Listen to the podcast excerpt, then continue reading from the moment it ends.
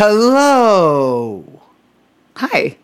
Oh no, I was t- I wasn't talking to you. Oh. Yeah, I was ta- I was talking to a ghost. Um, guess what, Brace? I'm not playing these games with you, but what? Guess what? What? We are not talking about the Democrats today. No, so we are, I want to let you guys know here, we are done with the Democrats. We're probably not done, but I can't fucking I don't spend another fucking little brain cell on them. They can suck me off. Fuck them. I hate every single fucking one of them. I- I'll tell you what, I'm a peace and freedom party, man. This is ridiculous. Oh, well, except for the whole Roseanne thing. Um, they, remember they ran Roseanne? She should have hosted the Oscars. Oh my God. Yeah. It would have been if her year. They wanted year. to get in touch with like real America. By Can which I just I mean, say, it's not even QAnon in touch with people. Real America. Can I just say like, it would have been so great to have someone there who just didn't give a fuck. Did you watch the Oscars? Of course I did. I did. Of course I did. Yeah, One, yeah. I'm a girl. Two, mm-hmm. I love an awards show. Three, they call her Hollywood Liz. no Fans, one calls. By the way, they, if you want to no talk to Liz, me. call no. her Hollywood Liz. She'll respond because she'll think you're friends with her. No.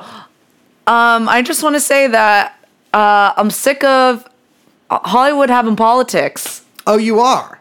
It's like you think no one gives a shit. Is just like non, it's bipartisan or something? It's just no, like, I just, I don't care about what Brad Pitt has to say about impeachment. It's like, shut the fuck up. Did he talk about impeachment? He was like, I get forty-five seconds tonight, and that's more than John Bolton got. Ooh. And it's like, well, he shut the fuck up. Actually, in his defense, there's a little bit of ambivalence there. That could be about, uh, technically about hanging John Bolton. I just, you know, Holly Weird.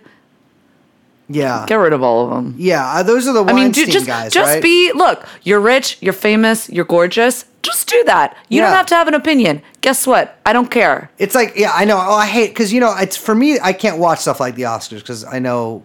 Because you want to. No, just like a lot of the people involved in it, like I've had sort of weird stuff with. Oh God! And like it's it's you know it brings up like a lot for me, yeah. uh, but like Judy Dame. I yeah well. Ju- J- J- who's Judy Dame?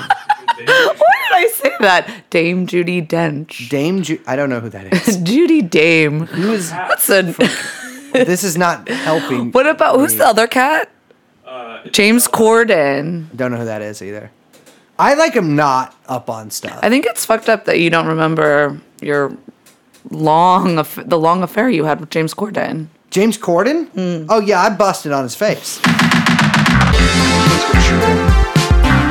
Epstein. Jeffrey Epstein. Jeffrey Epstein.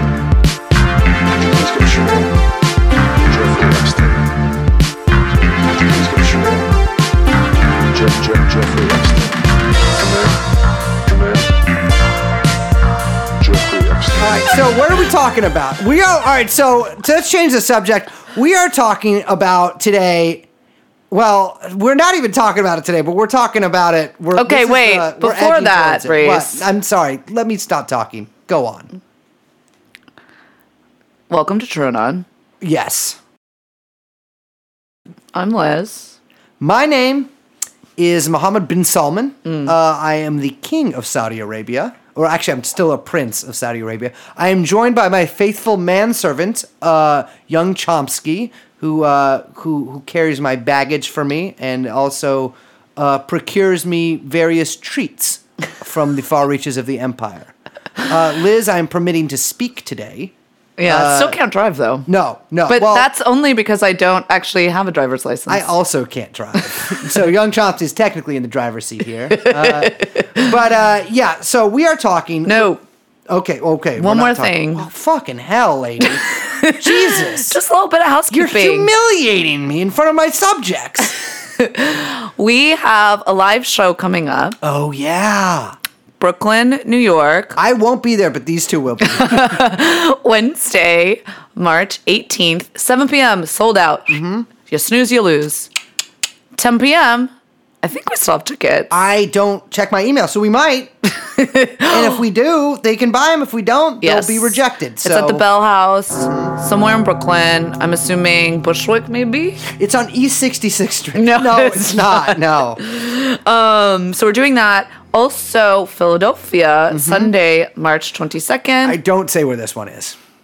No, it's at Johnny Brundo's. I know. Okay, that's it, though. In Fishtown. No!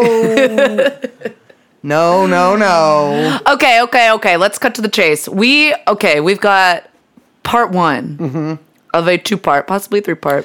Yeah, let's explosive. Not even limit. You know how you know how like Seth Ab- Seth Abrams, I think, is like one slash question, question mark? mark. We're one slash question mark in this. Oh episode. Yeah, good call. Because we have I a like lot that. to talk about. Yeah, um, we have had some listeners bring up in the past that they were interested in learning more about the events of September eleventh, two thousand one. Mm-hmm. And like any good royal family, we have decided to say yes. Yes, we will oblige our sub- our good subjects. Mm-hmm. We are starting our part one of the TrueAnon nine eleven experience, mm-hmm. which doesn't sound right, but let's just go with it. Yep. We've got foremost uh, Professor Doctor Gumshoe, mm-hmm. of all gumshoes, Ben, also known as at House Trotter. Uh-huh. You should follow him. He's a good follow. A K A White Muhammad Atta. He's coming on to Red Pill everyone. We're going to start this episode with a bit of uh, rich tapestry, mm-hmm. the background of leading up to the event. Like a fine Persian rug. Uh, yeah, we are, we are, we are, we are, take this as a bit of context. This is a context episode almost, and a lead up episode. Yes. Uh, because we are, uh, we are, we are very excited about this. I am. I... Fucking love it. You guys don't understand. I, well, maybe you do. I don't know. Mm-hmm. I have never met a tinfoil hat I didn't like. No. no Nor one that didn't look great on me. Yeah. Oh, shapely hat. I look great in hats. Yeah, and without. Thank you, Brace. Mm-hmm.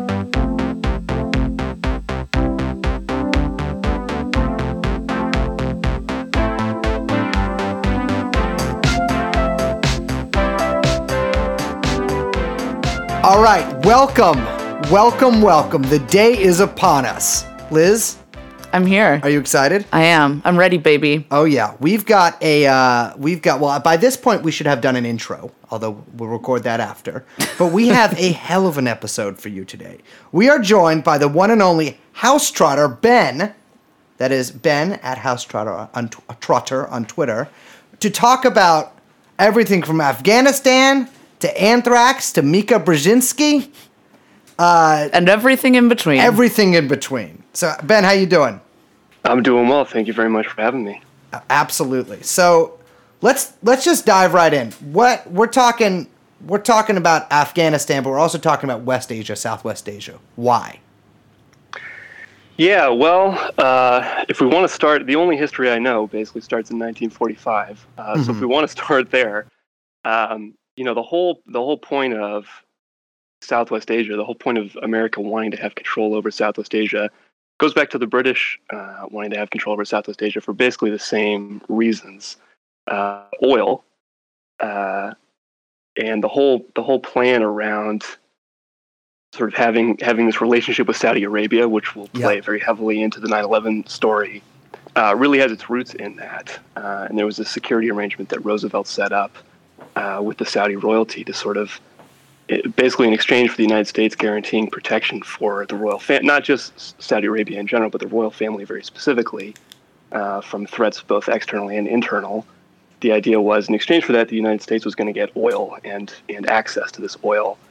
Uh, and our, our first Rockefeller connection was that they basically picked Saudi Arabia because Uh, a Rockefeller-descended company had the rights to the oil in Saudi Arabia already, ah. so it was very easy to sort of make that arrangement.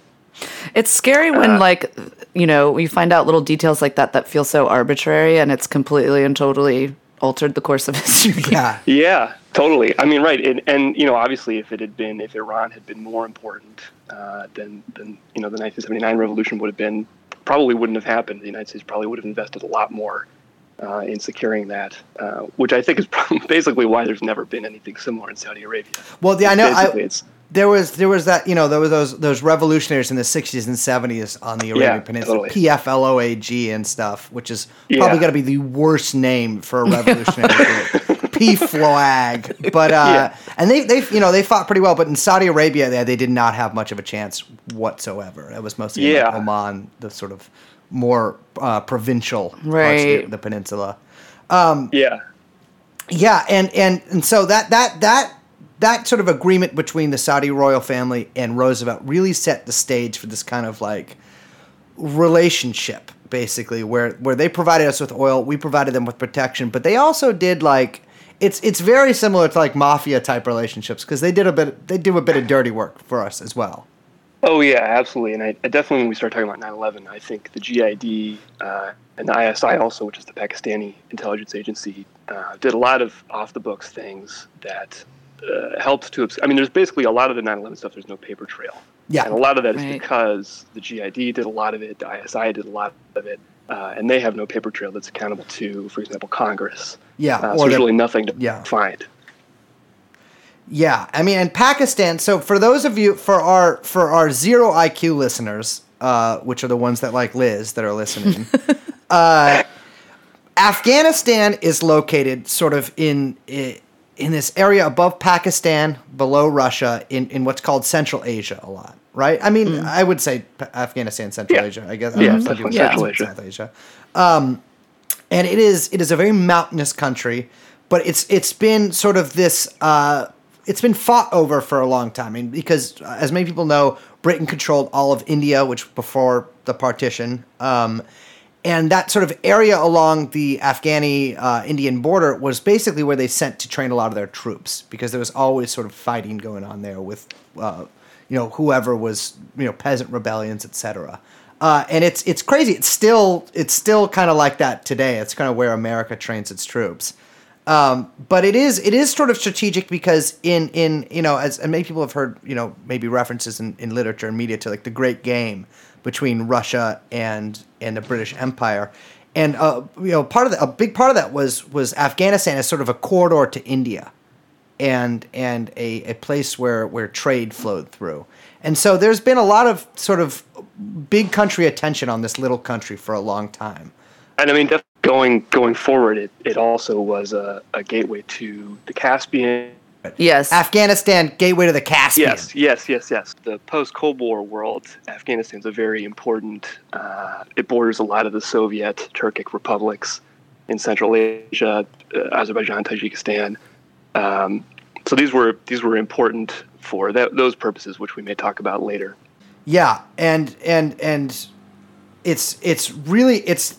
There's been a long sort of weird relationship, well, not that long, considering Pakistan hasn't been a country for that long. But Pakistan yeah. and Afghanistan have a pretty weird relationship, too, where they basically, uh, at, at certain points, have funded essentially like peasant rebellions or these sort of jacqueries on, on each other's side of the border, particularly Pakistan sort of stirring up trouble in Afghanistan.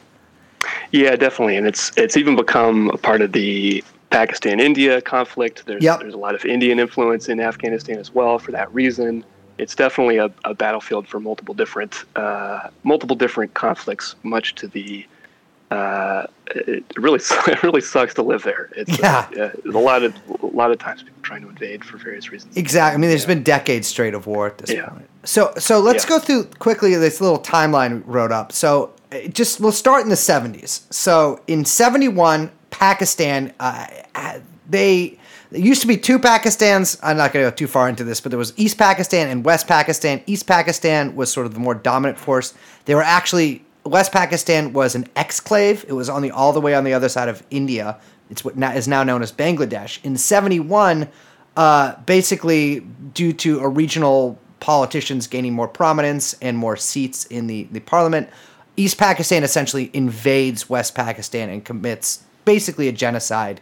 Kissinger backs them, but uh, the State Department goes behind his back and cuts off aid, which is important because we'll get to we'll get to stuff about this later. And in seventy-three, the king of Afghanistan is overthrown by his cousin, which much respect, uh, a guy named Daoud Khan, and uh, who turns into a republic. And then uh, Soviet aid starts forthcoming. Uh, the Communist Party gains more prominence, and then seventy. Uh, excuse me, in seventy-nine or seventy-eight, the Sour Revolution happens, and the, the Communist Party in Afghanistan overthrows the uh, the the the king's cousin. And America is not very happy about this, right?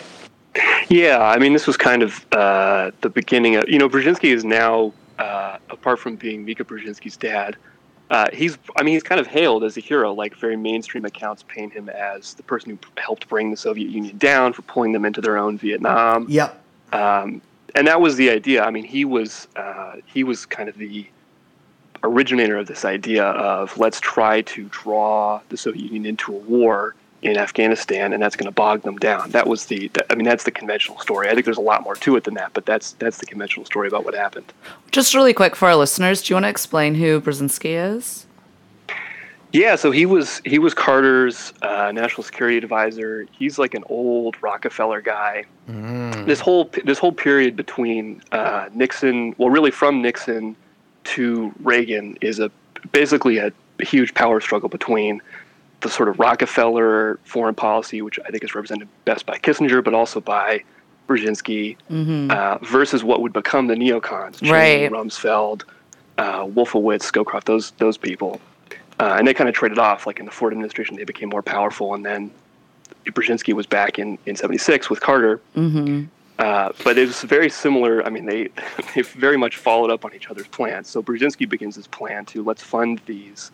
It originally started off just being people in, already in Afghanistan who were yeah. not, for various reasons, not happy with um, this new government. Um, and that started to pull Soviet attention to Afghanistan. Um, I don't know much about it from the Soviet side of things, but I'm assuming, like the U S, they probably had uh, all kinds of special forces and, and yeah. spies involved already. Uh, and eventually, by the by the mid-eighties, it turned into uh, full-blown Operation Cyclone, where Uh, I mean, that's that's where the Mujahideen comes from. Uh, that uh, that movie with Tom Hanks is that congressman. Yes, oh, I never funding, saw it. But yeah. these, I never I didn't saw either. That. I didn't either. But I'm I think it's, I, it's based on Charlie Wilson's War. This book. Yes. Yeah, and uh, which again very much does not does not do a lot to illuminate what actually did happen. No. Um, But yeah, the idea was let's. Uh, I mean, by the mid eighties, under under obviously Reagan became president through uh, suspicious circumstances involving Iran. Mm-hmm. Uh, October Surprise. His yes, the October Surprise, uh, and he his campaign manager was was William Casey. Sure. Uh, who was a uh, uh, very close to H W Bush, who we'll probably talk about a lot more. Yes. Um, And Bill Bill Casey became the C I A director, uh, mm-hmm. which, first off, everybody at the time was uh, kind of appalled by that, the idea that this very political person who had been running a campaign would become the C I A director. But people didn't really understand it. Yeah, it kind of like um, violated a lot of like um, like bureaucratic norms. norms. Yeah, totally, yeah, totally. Which is such a weird, funny thing to say, but it was like seen as a Um, Politicization, yeah, politicization like a politicization, like the, but also like breaking ranks. I mean, because it's the whole idea is that these guys train to move up in these positions, and it was seen as like a reward for, I mean, clearly kind of what he managed to pull off. Well, if yeah. anyone, yeah, yeah. I mean, if anyone knows about the C I A, it's H W. So, it, well, exactly, and I mean, obviously, the C I A is completely interlinked with, uh, especially the the Houston oil.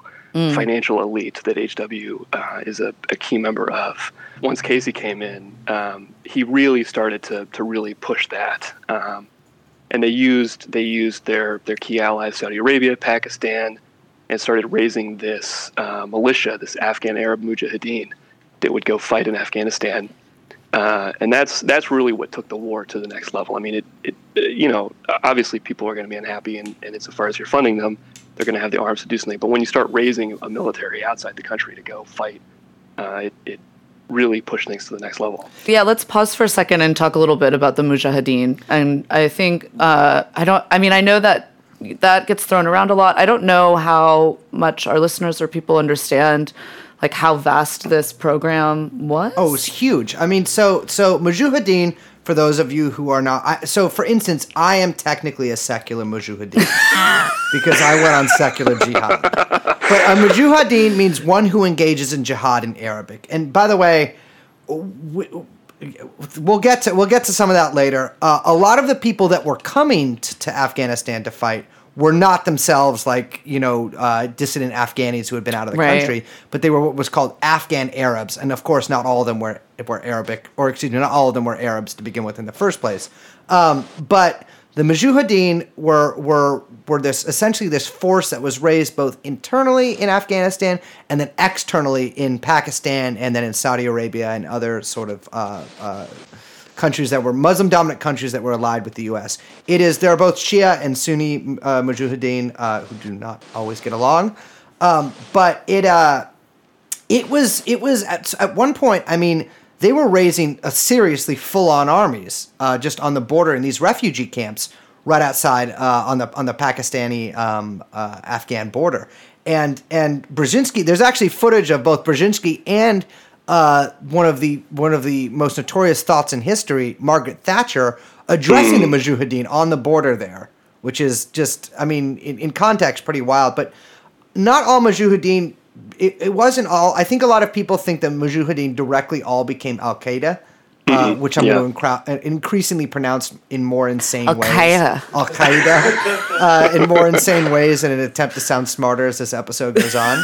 Uh, but no, there was a lot of different of these groups. I mean, I mean, yeah. there was there was there was there was a ton, and they engaged in in both like uh, interceding. I do not think I pronounced that correctly. The kind of warfare where you kill your friends too. Interceding. Interceding? Internecine. Internecine. Damn. First time saying that and not reading it. Internecine war, uh, warfare and against the Soviets. Right. Uh, and and at first, so this aid starts in uh, in seventy-nine, right after the Sour Revolution, with with non-lethal aid, quote unquote, which is, by the way, the same kind of non-lethal aid that they gave Al-Qaeda in Syria. Right. Uh, but they were already, I mean, the... the, the they were the, already familiar with the program. Yes, so yeah. They're like, oh, I them. remember this. um, but but the I S I, the Pakistani Security Services, and the Saudis, they had already been fun, funneling lethal aid to the rebels, right? Oh, yeah. I mean, the, the I S I... Um, And we we could we haven't touched on drugs yet, but no, there was, I know there was I was already, yeah. Th- so there was already a lot of drug running, going, a lot of drug production happening in both Afghanistan and also the border region of Pakistan. What drugs? Um, opium, heroin. Yes, I know. Yeah. Oh yeah, yeah, yeah, yeah. The good one. Um, one one other thing I I you know I mean this because this. Uh, One of the parts of the popular history of this is that this was spurred by the Soviet Union invading Afghanistan. That, yes. That that's when mm-hmm. it started. And that's not the case at all. Uh, no. Brzezinski said in, in an interview in ninety-eight uh, that they that they, the United States began funding groups in Afghanistan before the Soviet Union invaded uh, with the belief that it would cause the Soviet Union to invade. I mean, that was the, that was the whole point of this yeah. program to begin with. Um, yeah, it was a bait. Yeah. Oh, yeah. Absolutely. And and they took the bait, and it and it worked by all by all indications. Um, yeah. But the the the uh, definitely Pakistan and definitely Saudi Arabia were already involved, so it was not it was not a, a huge lift for the United States to start uh, getting involved themselves. And and they did all kinds of weird. I mean, selling them quite advanced uh, Stinger anti-air missiles. Uh, sending them anti-air guns, like pretty heavy, heavy weaponry. Even uh, I think after the first, I don't remember when exactly it was, but they definitely sent Iraqi, captured Iraqi tanks to Afghanistan oh, wow. at one point. Uh, all kinds of stuff. I mean, the, they were dealing with heavy, pretty heavy equipment. Um, I mean, maybe should we start talking about the drug? The I was drug just going to say, like, maybe well? right now is a good point to mention before we kind of get into, you know, uh, more of the Soviet. Uh, you know, intervention. Maybe we should talk about the drug running. Let's talk about drugs, baby. All right. Welcome to blue light dot com forum radio. That's a drug forum I used to Is it? Yes, it is. It's still extant, I believe. Nice. Uh, so we have someone who isn't me here to talk. That's the slang they use on drug forums. Someone, they say someone who isn't me right. to refer to right. themselves. Anyways. My friend. Ben, lay, lay on, lay me on, lay on some, some opium to this jive turkey over here. Yeah, well, so, I mean, uh, this is a, a nice confluence of probably the two most important commodities to the economy, which is oil and drugs. Yep. Uh, and, and especially heroin, which is uh, quite easy to grow, quite easy to produce, and very profitable.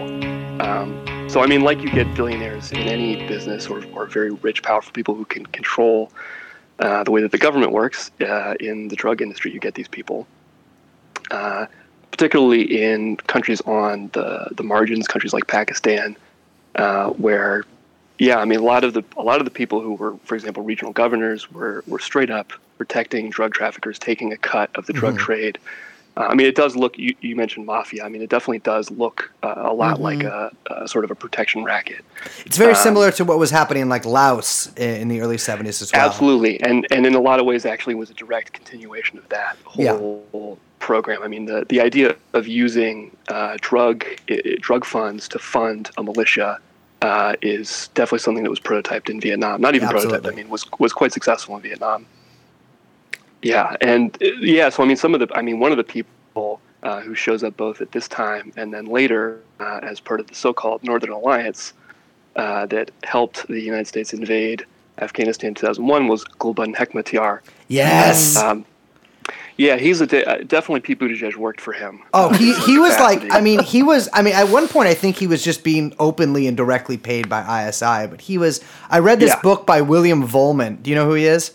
No, no, I don't. Oh, he is like a very psychotic, like kind of outsider art. Not really, mm-hmm. but he's like a, a, mm. a real freak writer. One of my favorite writers. But in his youth, he traveled to Afghanistan to join the Mujahideen.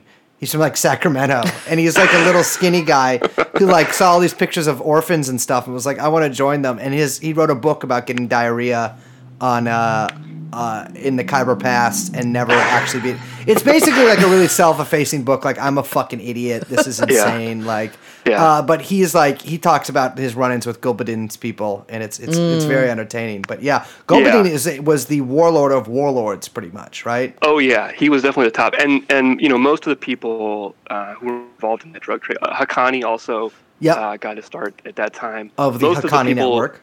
Yes, yeah, exactly. But most of the people. Uh, who were doing that sort of thing were mostly trading sort of raw opium, and it was going elsewhere to be processed.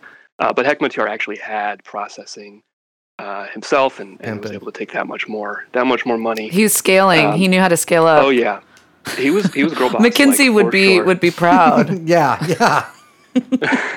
He might have gotten tips. Yeah, get some business school, some Harvard business school people in there.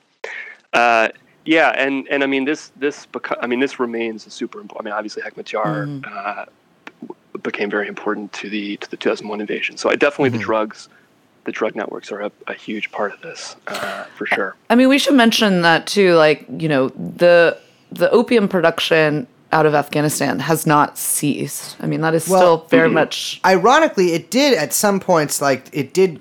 Didn't the Taliban kind of shut it? Yeah, but obviously not not totally. I mean, right. that's I think that's sort of been a little overblown about how much they like shut it down because they.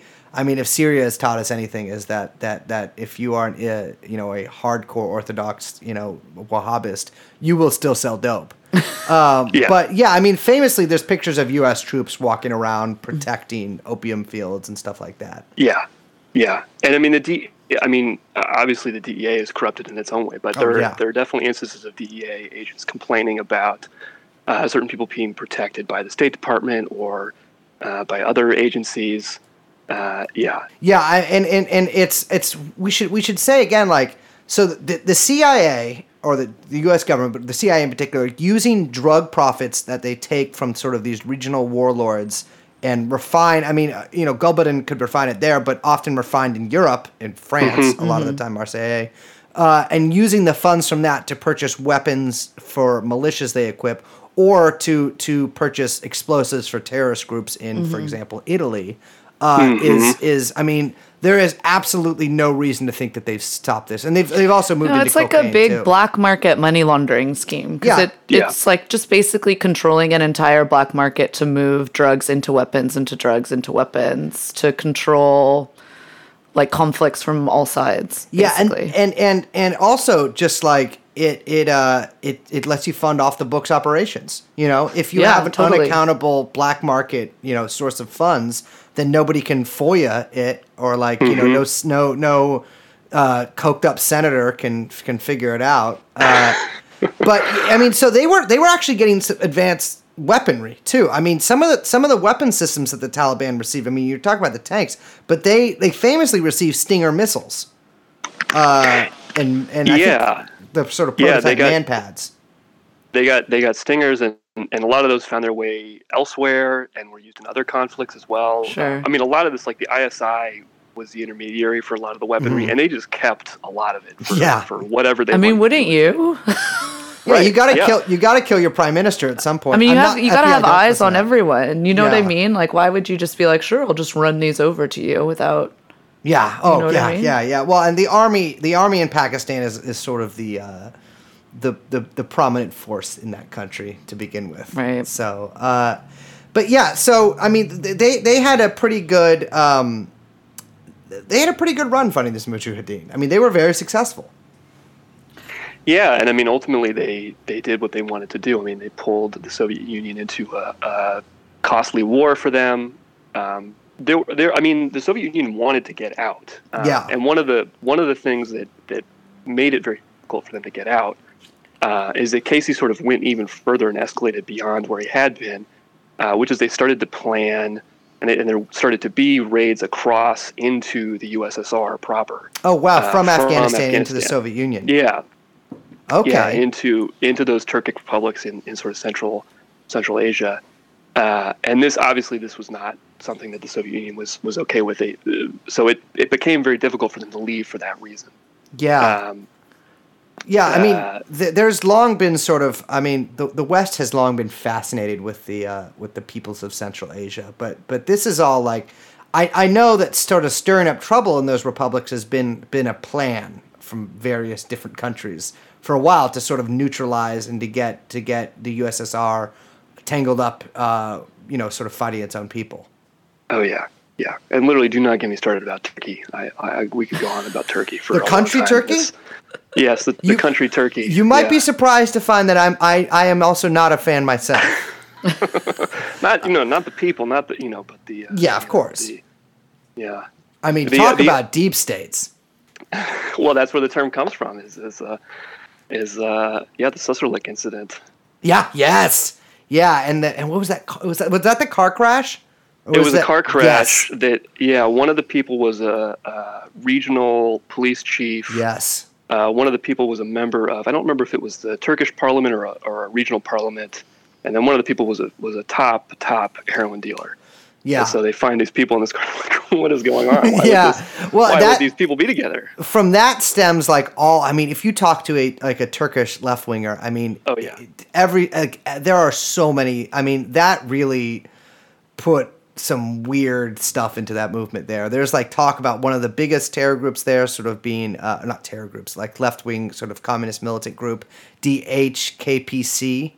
Uh, they a lot of people think that they are controlled entirely by M I T, the Turkish intelligence service. It's, we'll have to do a whole episode about that because it is some crazy shit. I hang out with like a lot of old Turkish, or a few okay. old Turkish Stalinists who uh, sure. have very, very strong opinions about this kind of stuff. Um, well, yeah. to get back on what we were saying about dark money mm-hmm. and all the, it's not really even dark money, but all the off the books funding and markets that the C I A yeah. runs. They needed. They need banks, don't they? Yeah, let's talk B C C I, Ben. Oh boy, yeah, B C C I. Um, because this is another big force in the story that we're kind of, or the painting, the tapestry that we're weaving mm-hmm. as the background to, you know, the events leading into nine eleven, the yep. invasion of Iraq and Afghanistan mm-hmm. in two thousand one. So, okay. Yeah, I mean, definitely B C C I is uh, part of a long string of financial organizations that uh, are kind of the glue that holds the whole thing together. I mean, you need to get money from opium to politicians in the West. I've right? been somehow. saying that. It, it has to happen somehow. And B C C I was sort of the, the way that that, and it went through all kinds of convoluted, but it basically was a giant money laundering uh, scheme that took... Uh, chiefly drug money, but but also arm, illegal arms sales and that sort of thing, uh, and was a way for that money to move around. Uh, yeah, like I said, including to a lot of politicians in the United States, uh, a lot of politicians in the Gulf, as well as in Pakistan. Uh, and it was it was kind of the key conduit. Yeah, just to be clear to our listeners who don't know what this is, so B C C I stands for Bank of Credit and Commerce International. It was literally a bank, like it was a bank mm-hmm. like any other bank. Yeah. Um, I mean, it wasn't a bank like any other bank. I mean, like, it looked like a bank like any other right, bank. Right. But it was basically what you would call, like, a C I A cutout.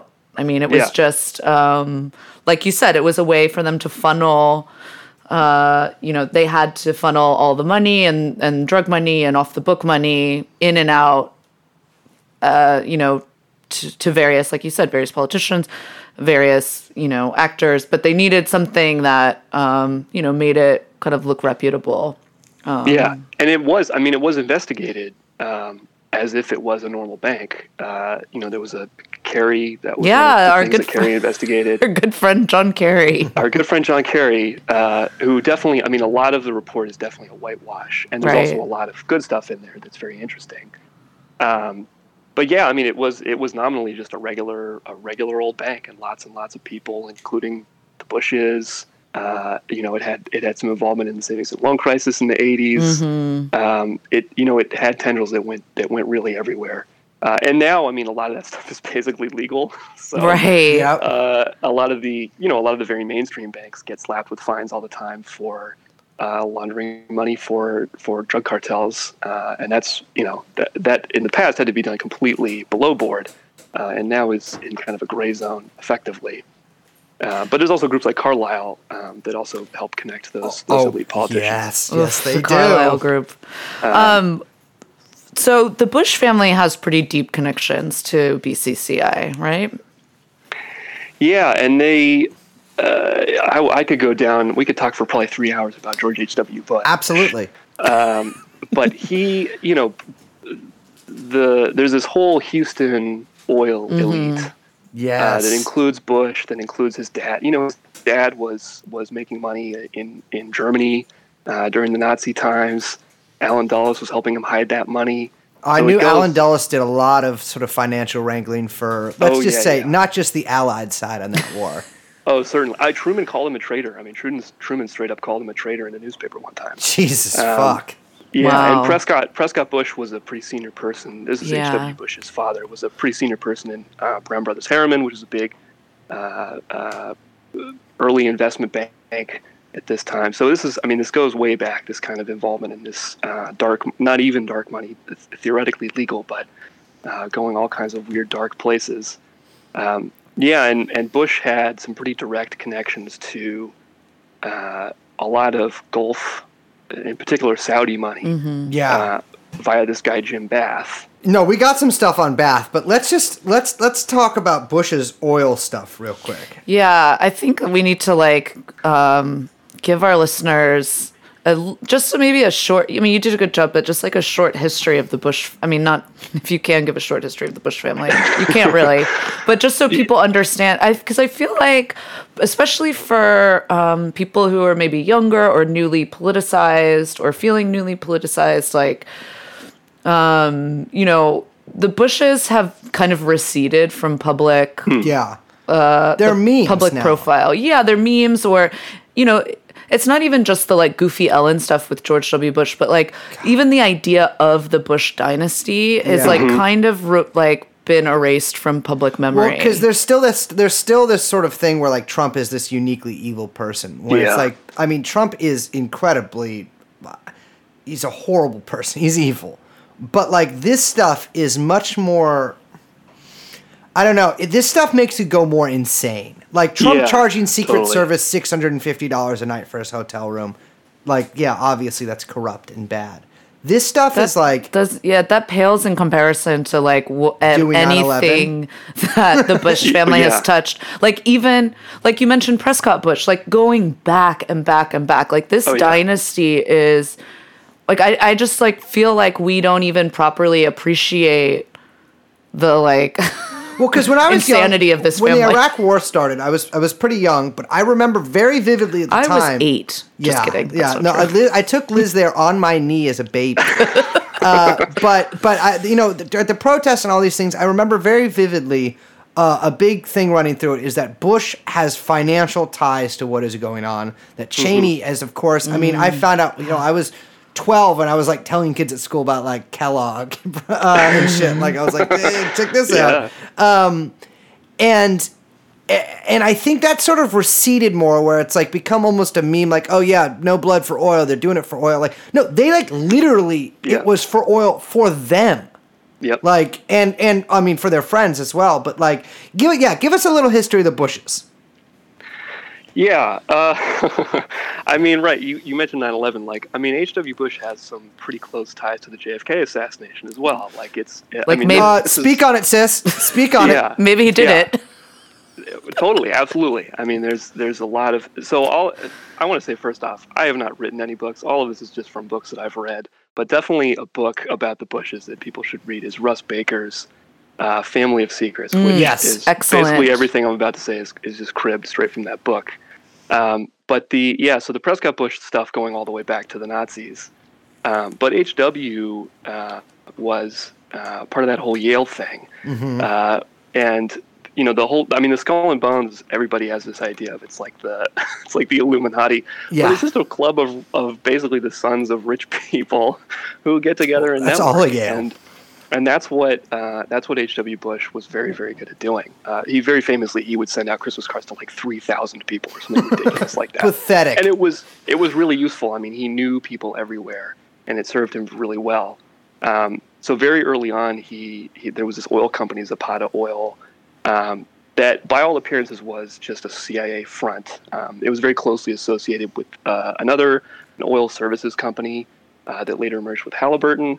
Very interestingly, mm-hmm. called Dresser Industries, and that was run by a guy named Neil Mallon, who was very close with Alan Dulles, uh, and and Neil Mallon is is who Neil Bush is named after, so obviously very close to H W. Bush. Weird. Um, so there's this very clear connection already back at this point in time. This is like the fifties. Yeah. Uh, between intelligence and oil, uh, and then later, a little bit later, finance. Um, mm-hmm. Well, that's uh, but not, the not intelligence even later. I mean, guys. Prescott was definitely. Finance. I was about to say all the intelligence guys. I mean, I mean, the O S S was basically all Wall yeah. Street lawyers. Mm-hmm. And totally. Of I mean, the, uh, you know, Alan Dulles was basically brought into the O S S to protect various people's uh, because people like Prescott had been investing in uh, sometimes illegal and sometimes not necessarily illegal uh, German industry, and they didn't yeah. they didn't really want people to know about this. Uh, so they placed certain people like Alan Dulles uh, in positions in the O S S to, to kind of protect this money. Uh, and that obviously he, he knew a lot of very important people, yeah. which led to him becoming uh, very powerful. Uh, but yeah, right. I mean, Alan Dulles was a lawyer for uh, uh, uh, a lot of different finance firms, uh, groups like the Anglo-Iranian Oil Company, mm-hmm. uh, which, which, which yes. is obviously very important. Very uh, important. To, to what the C I A did in in uh, in Iran. I mean, they basically overthrew uh, Mossadegh. Yeah, for, for oil money, essentially. Yeah. I mean, just for, straight up for the oil rights, um, for other reasons as well, but that was a huge part of it. And yeah, H W was, grew up in this, right? I mean, he, he mm-hmm. was raised in this, in this uh, milieu of people, uh, to use Dave Emery's favorite word. And he, he, yeah, he just became kind of the, the favored son and carried it on to uh, all kinds of shady deals. I mean, obviously, we could talk about his involvement in Iran-Contra, in uh, the October Surprise, and getting mm-hmm. rid of Nixon. I mean, he pops up again and again and again. And, uh, and he's always, you know, he always stays in the background, obviously, until he becomes the president. Right. Um, but he's he's present for all of these things and is calling the shots on a lot of them. Yeah, he's, like, much more of a shadowy figure than people give him credit for. Um, yeah. Uh, I mean, he was a spy. That was what he did. Yeah, absolutely. I mean, literally, his job was spy. Yep. Yeah. And also, no one knows what he was doing in Dallas on the day J F K was shot, and he refuses to say. Is that correct? He does not. He says he doesn't remember. Yeah. Which and there's a no one remembers where they were that day. Yes. Yeah. Yeah. He was it's, reading so books to children yeah. at a school in Florida. That's right. Somebody whispered in his ear. Yeah. yeah.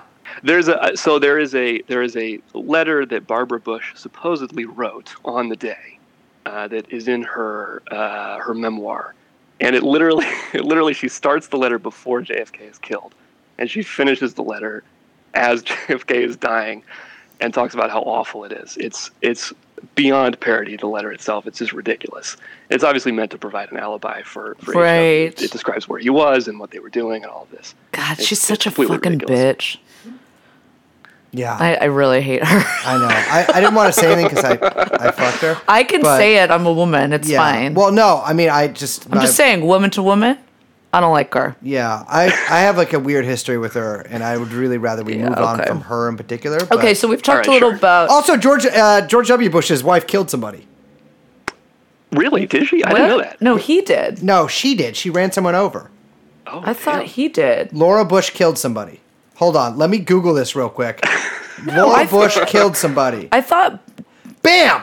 Laura Bush killed somebody. Wow. There Great we go. Google search result there. Yeah, she killed her best friend. Very cruel. Don't look up I how. Thought... Oh, God. um, sorry, really quick, back to H W.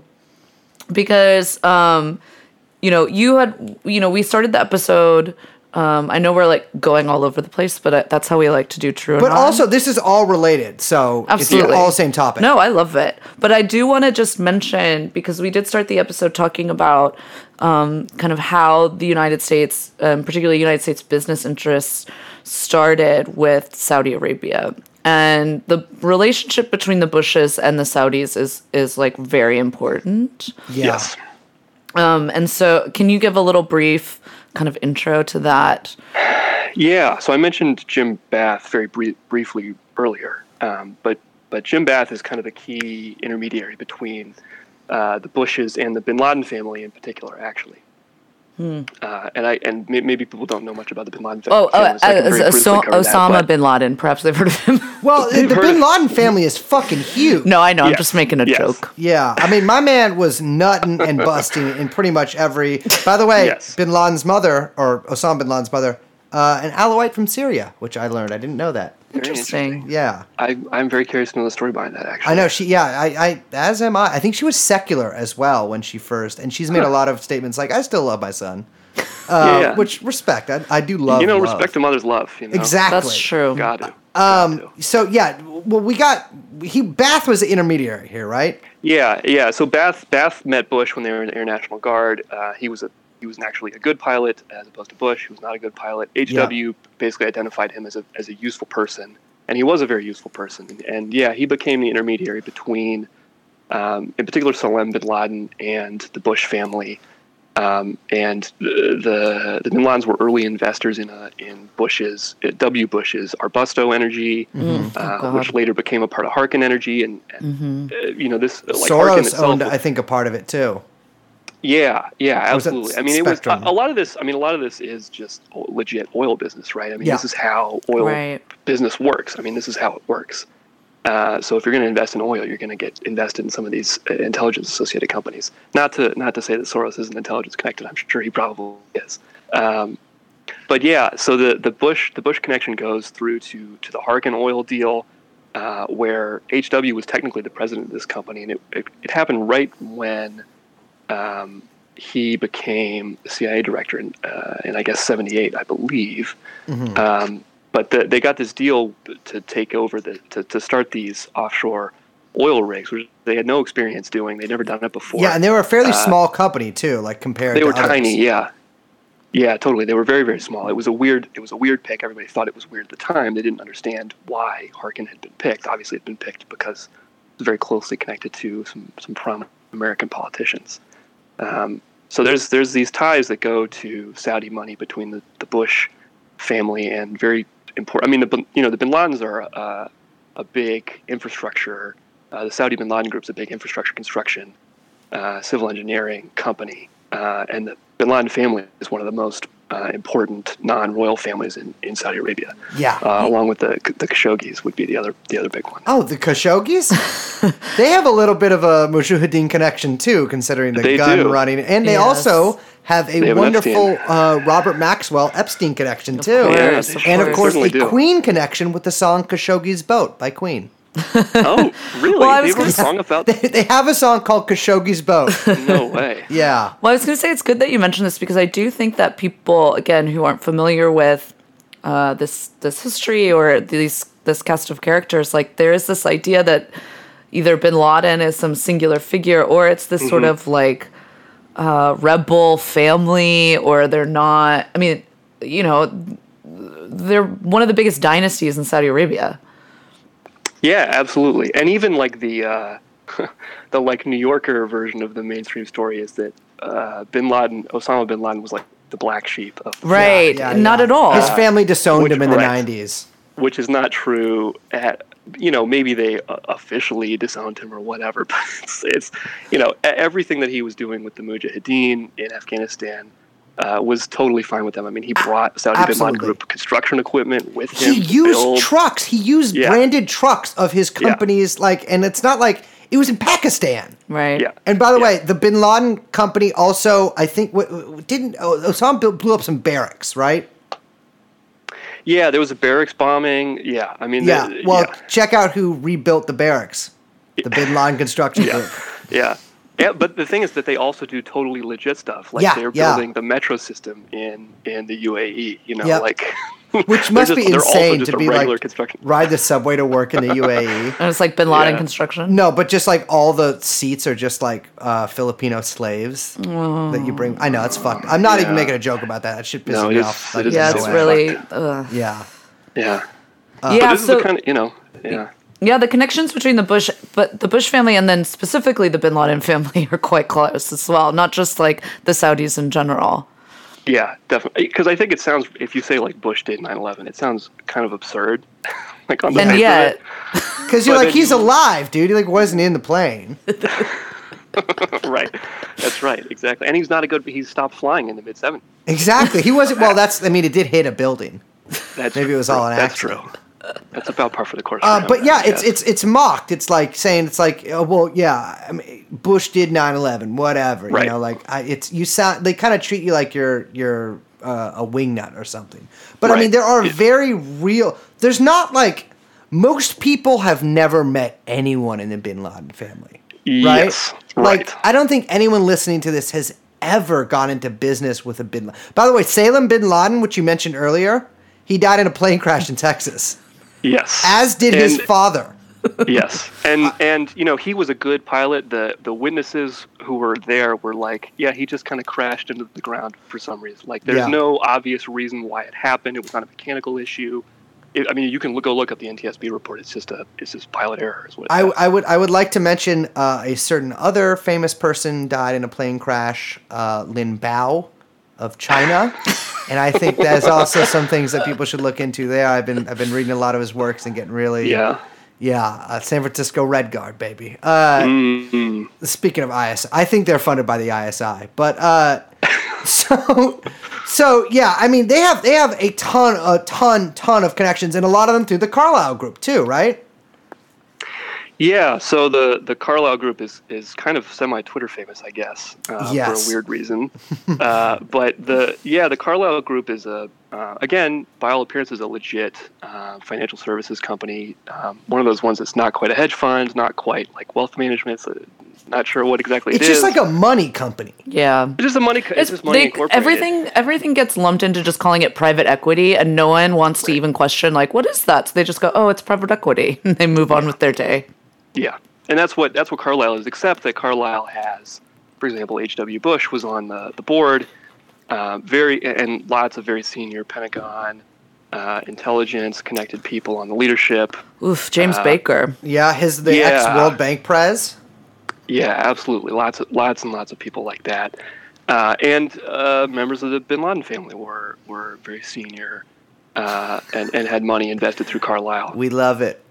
We and love actually, it. actually, the the morning of nine eleven uh, was a meeting uh, with Carlyle Group directors and some other senior people in Carlyle Group, and among those in attendance were members of the Bin Laden family and George H W Bush. We love it. We absolutely yeah. love it.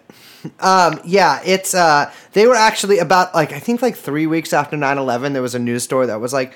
Uh, the Bin Laden family is withdrawing some funds from the Carlyle Group. Mm-hmm. Because the Carlyle Group, they are not just like a, a hub for, uh, you know, just bloodthirsty freaks and pedophiles. They also own a lot of, de- they own defense companies. They own famously Bofors, yeah. which makes yes. the Bofors gun. Uh, it's I think they're Swedish, but uh, they own United Defense, which makes the Bradley mm-hmm. fighting vehicle. And so there was... I mean, there is an entirely, not only a real possibility, there is a giant possibility that the Bradleys that the Americans fought in, in, in Afghanistan and later were like, the, the money made from purchasing those went to some of the Bin Ladens, which is really funny. Yeah. And of yeah, course, Bush. Totally. totally. Yeah, Carlyle is basically funding the war in Yemen right now. Yeah, yeah, yeah, yeah, yeah, yeah. I mean, and it's like, it's- They also it's, just bought Supreme. They bought Supreme? Oh, my God. Listeners, I'm pretty sure. No I should double check We're that. no longer giving out Supreme discount codes on our store.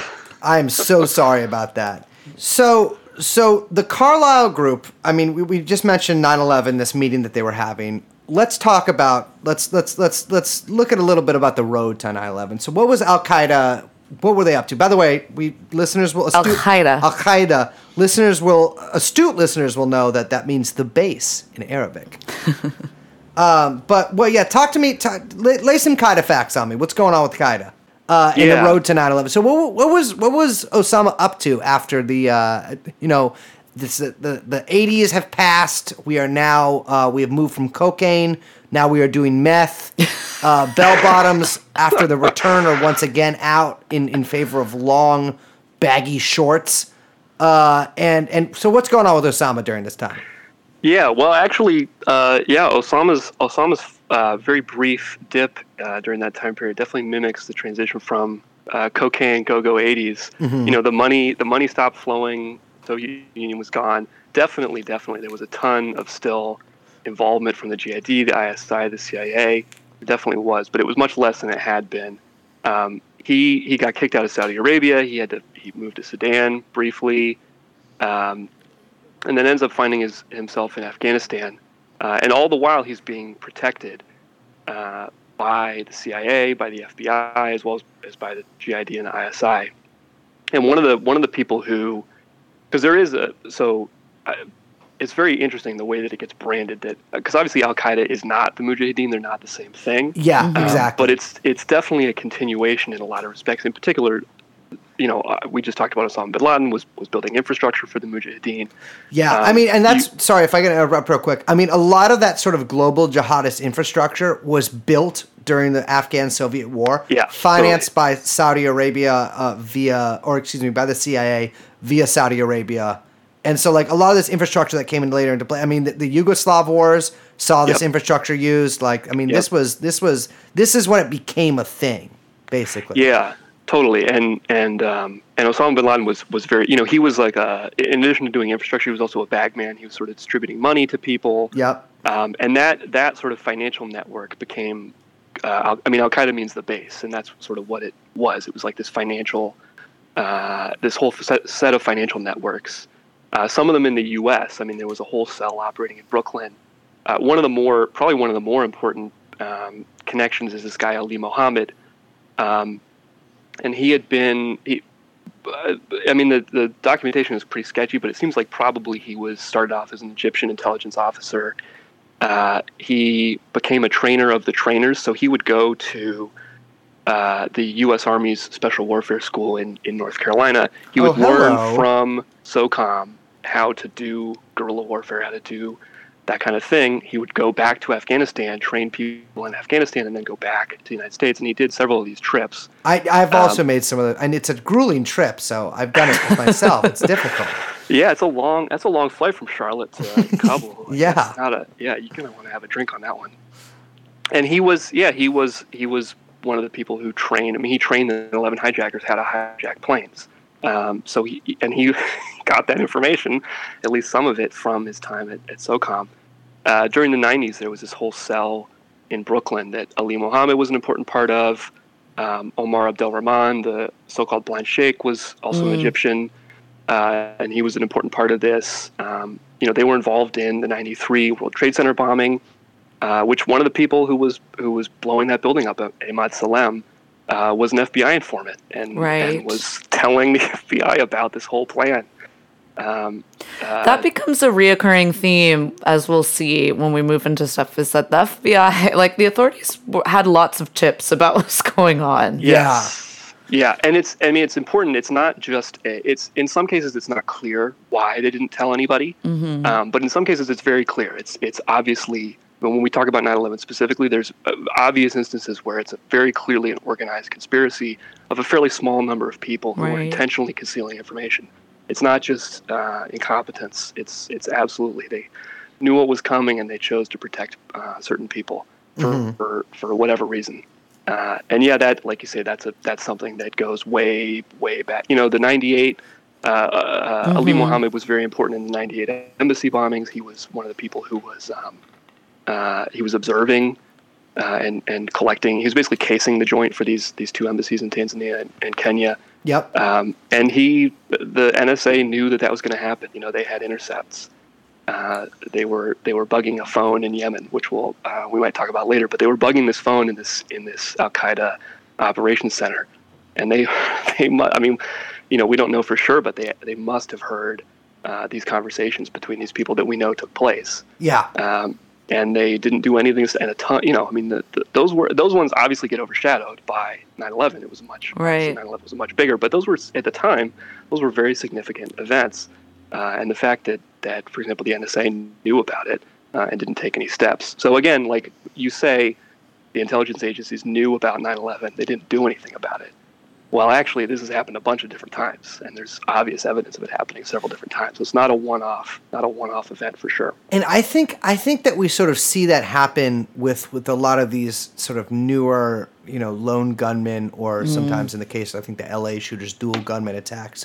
Is that I, I'm pretty sure? I mean, if we're just going from past evidence, and especially if we take a look at something like the Boston bombing, mm. is that they do know this stuff is going to happen. And sometimes they swoop in. I mean, they, they they are often the people that cause this stuff to happen. I mean, in the case of that guy in upstate New York, with the, I think it was upstate New York, with the knife that they had to go buy him to drive and stuff like that. They had to go drive to buy him and stuff like that. Like, is they'll they'll sort of trick these either mentally ill or just really alienated, isolated people into to planning, quote unquote, planning this attack, and then they'll stop them at the last minute. And look, they saved an innocence, an untold amount of innocence from a terrorist attack. I think sometimes, in the case of, of, of certain people, maybe a little Mandalay Bay, they let it happen. yeah, I mean, the you know, you mentioned Boston bombers. Definitely, like Tsarnaev, uh, hit, you know, their their dad was uh, had C I A connections. Was connected yes. to this program that Graham Fuller was running, and, and again, those those back to those Central Asian uh, yep. Soviet republics. Um, so that yeah, absolutely. I mean, it's a it's a long, long running thing. A lot of history, a lot of examples of it. Uh, so it's definitely not a one-off isolated incident. So just to quickly recap, because we do have to wrap up in a little bit um, before we, you know, dive into the next part. But um, I kind of want to just give, like, not uh, not a recap, but I just want to kind of explain, like, why it was important to give this background before we got into, like, you know, whatever, you know, kind of like what everyone came to see, which is, like, the actual nine eleven yeah. uh, stuff. But I do think that, like, it was really important for us to kind of go through all these different connections and histories, and we didn't even get into a lot, but just to kind of um, paint a picture for people, you know, you know, who the major players are in this region, why, I mean, we talked about it a little bit at the beginning of the episode, but, like, why this region is so important, um, you know, not just to U S interests, but, like, kind of throughout, you, you know, twentieth century history. It's been, you know, contentious with a lot of different state actors. Yeah. And just kind of like, you know, so everyone can kind of see or kind of picture, you know, you've got the bin Ladens and the Bushes and the C I A and history and with the Soviets and Afghanistan. And um, I don't know, I think painting that picture is really important for people to understand what comes next. Yeah, I think it, I mean, it gets viewed at, obviously, it was a very significant thing that affected a lot of people, so right. it, it jumps to the top of people's psyches. But it is it is not the beginning of so- something, right? It is not the beginning of American involvement in that region. It is not the beginning of American covert operations in that region. It is part of a very long history of not just American, uh, but just kind of the general. I mean, oil, drugs, these are extremely important for the modern economy, uh, and the continued American involvement. I mean, essentially nine eleven was effectively a media event, and we, we'll talk about Anthrax uh, yeah. probably later, I guess, but but mm-hmm. the whole point of it was to create this media event to allow the continuation of this ongoing uh, American involvement in the region. And all these people like Hekmatyar and Bush, obviously, all these people show up uh, both in this early period and then when nine eleven actually happens. They're, they're the same people are involved in the whole thing. Yeah, we should also mention Cheney and Rumsfeld as well, because those are big guys that we're going to have yes. to talk about. yeah, absolutely. Yeah, that we have, didn't even talk about them. Yeah, they're long, they also have long, long histories in U S yes. government yes. and intelligence. Um, and the Pentagon, obviously. Um, cool. This is a lot of this stuff is blowing my mind. I can't wait to get into the next part, which is when my I put on my real full truther hat, which Brace mm-hmm. hates when I put that on. I'm ready. I'm ready. Yeah. I'm, I'm so psyched. ready.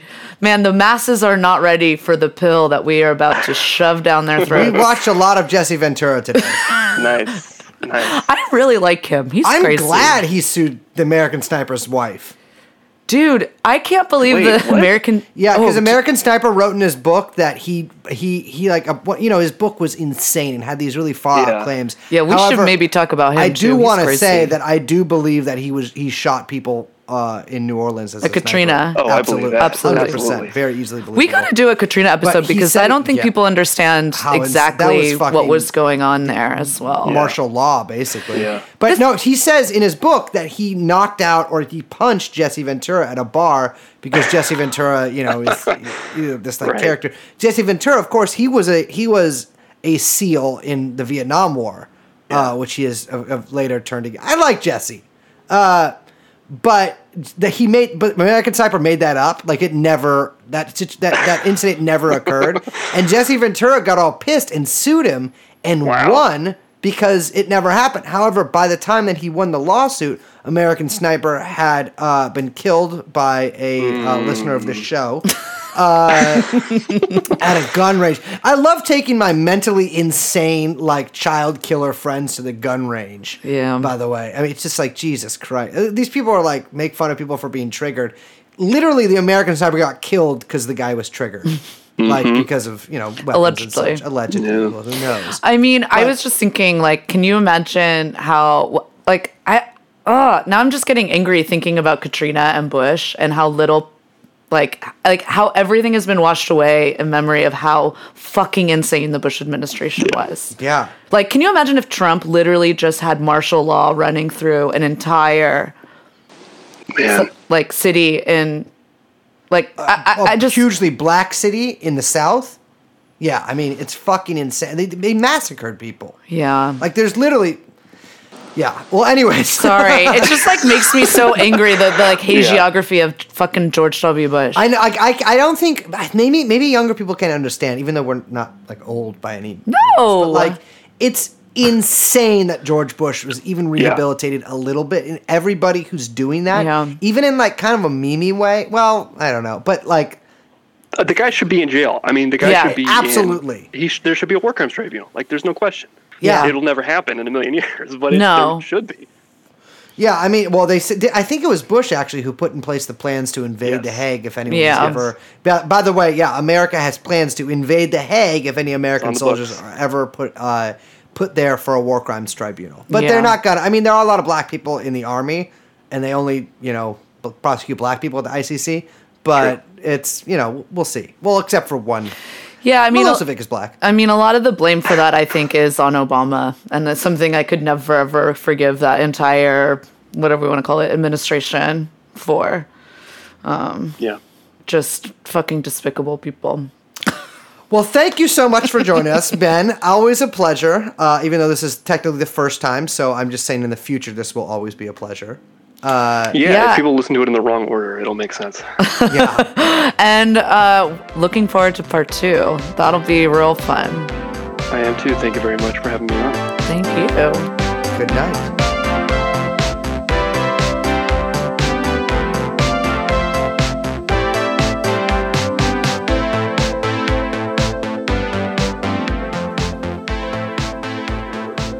Sorry, let me get off the phone real quick. Hey, no, no, I'll call you back. That was nobody. Who was it? That was the F B I. Yeah, because they, they, we had some technical difficulties while we were recording because mm-hmm. little, you know, you always got to have your Snowden brain on, and we didn't mm-hmm. when we were talking about this stuff. Remember they turned off the lights when he was doing that interview? Yeah, and they put... Okay, wait, you've seen the movie, right? I have not. You haven't seen Citizen four? No. Oh, everyone? I've only seen Citizen one through three. Mm-hmm. And Kane, the prequel. That's so funny. Um, Young Chauncey's laughing. Yeah, well, okay. Now you're laughing, too. At your dumb face. That's two out of three. Okay, go on. So, everyone at home and everyone sitting on this couch right here, Brace Belden, mm-hmm. should watch Citizen four, mm-hmm. as it's... Uh, you know, if you don't know about, uh, you know, the tech overreach and surveillance mm-hmm. capabilities, then you should probably find out. But uh, when they're in, when Greenwald is there, when Greenwald, Glenn Greenwald and Laura Poitras are there interviewing Snowden at this hotel in Hong Kong, he's like, hold on. And, you know, they're interviewing him. He's under a blanket. Everyone's phone is in the, like, mini fridge. Yeah. He's unplugged everything. Yeah. And it really, like, impresses on you, oh, shit, I don't know shit about OPSEC. Well, here's the thing. If you are, like, I know a lot of people use, like, Signal to talk to other people or something like that. If you're actually having a face-to-face meeting with another person, first of all, have it near no things that can transmit or yeah. be transmitted. And get yourself a Faraday case, which is yes. a case that block. I have a bunch at home, it, and I'm, I have one with me right now. It blocks everything coming in and out of your phone. And put it, so put your phone in a Faraday case and put it in the other room. Mm-hmm. I think the fridge thing works too. I've had we people just tried do that it with me. The other day. Remember, you gave it to me and put oh, my phone yeah, in, yeah, and then you yeah. called it, and uh, I, well, it I was, was about so to say, weird. Great magic trick to impress women too. You're like, check out this magical case I bought. It's like a purse. I do, you know, I found it a little impressive. There we go, baby. Okay. So, So we're coming back. Mm-hmm. We got more, like we said, we got a lot more to talk about with Ben. Mm-hmm. We got to actually Desert Storm, and and think of our next episode as the Iraq War. Yeah, Iraqi freedom, and then we'll have a surge. Yeah, um, yeah. So there's so much more to get into. I'm yeah, like I said, I got a lot of tinfoil hats to put on. Yeah, I am really about to go off. I think this is the most reading I've done for an episode, because I know all the Epstein stuff really well. Mm. So this is like, and I know this stuff too, but there's so much of it.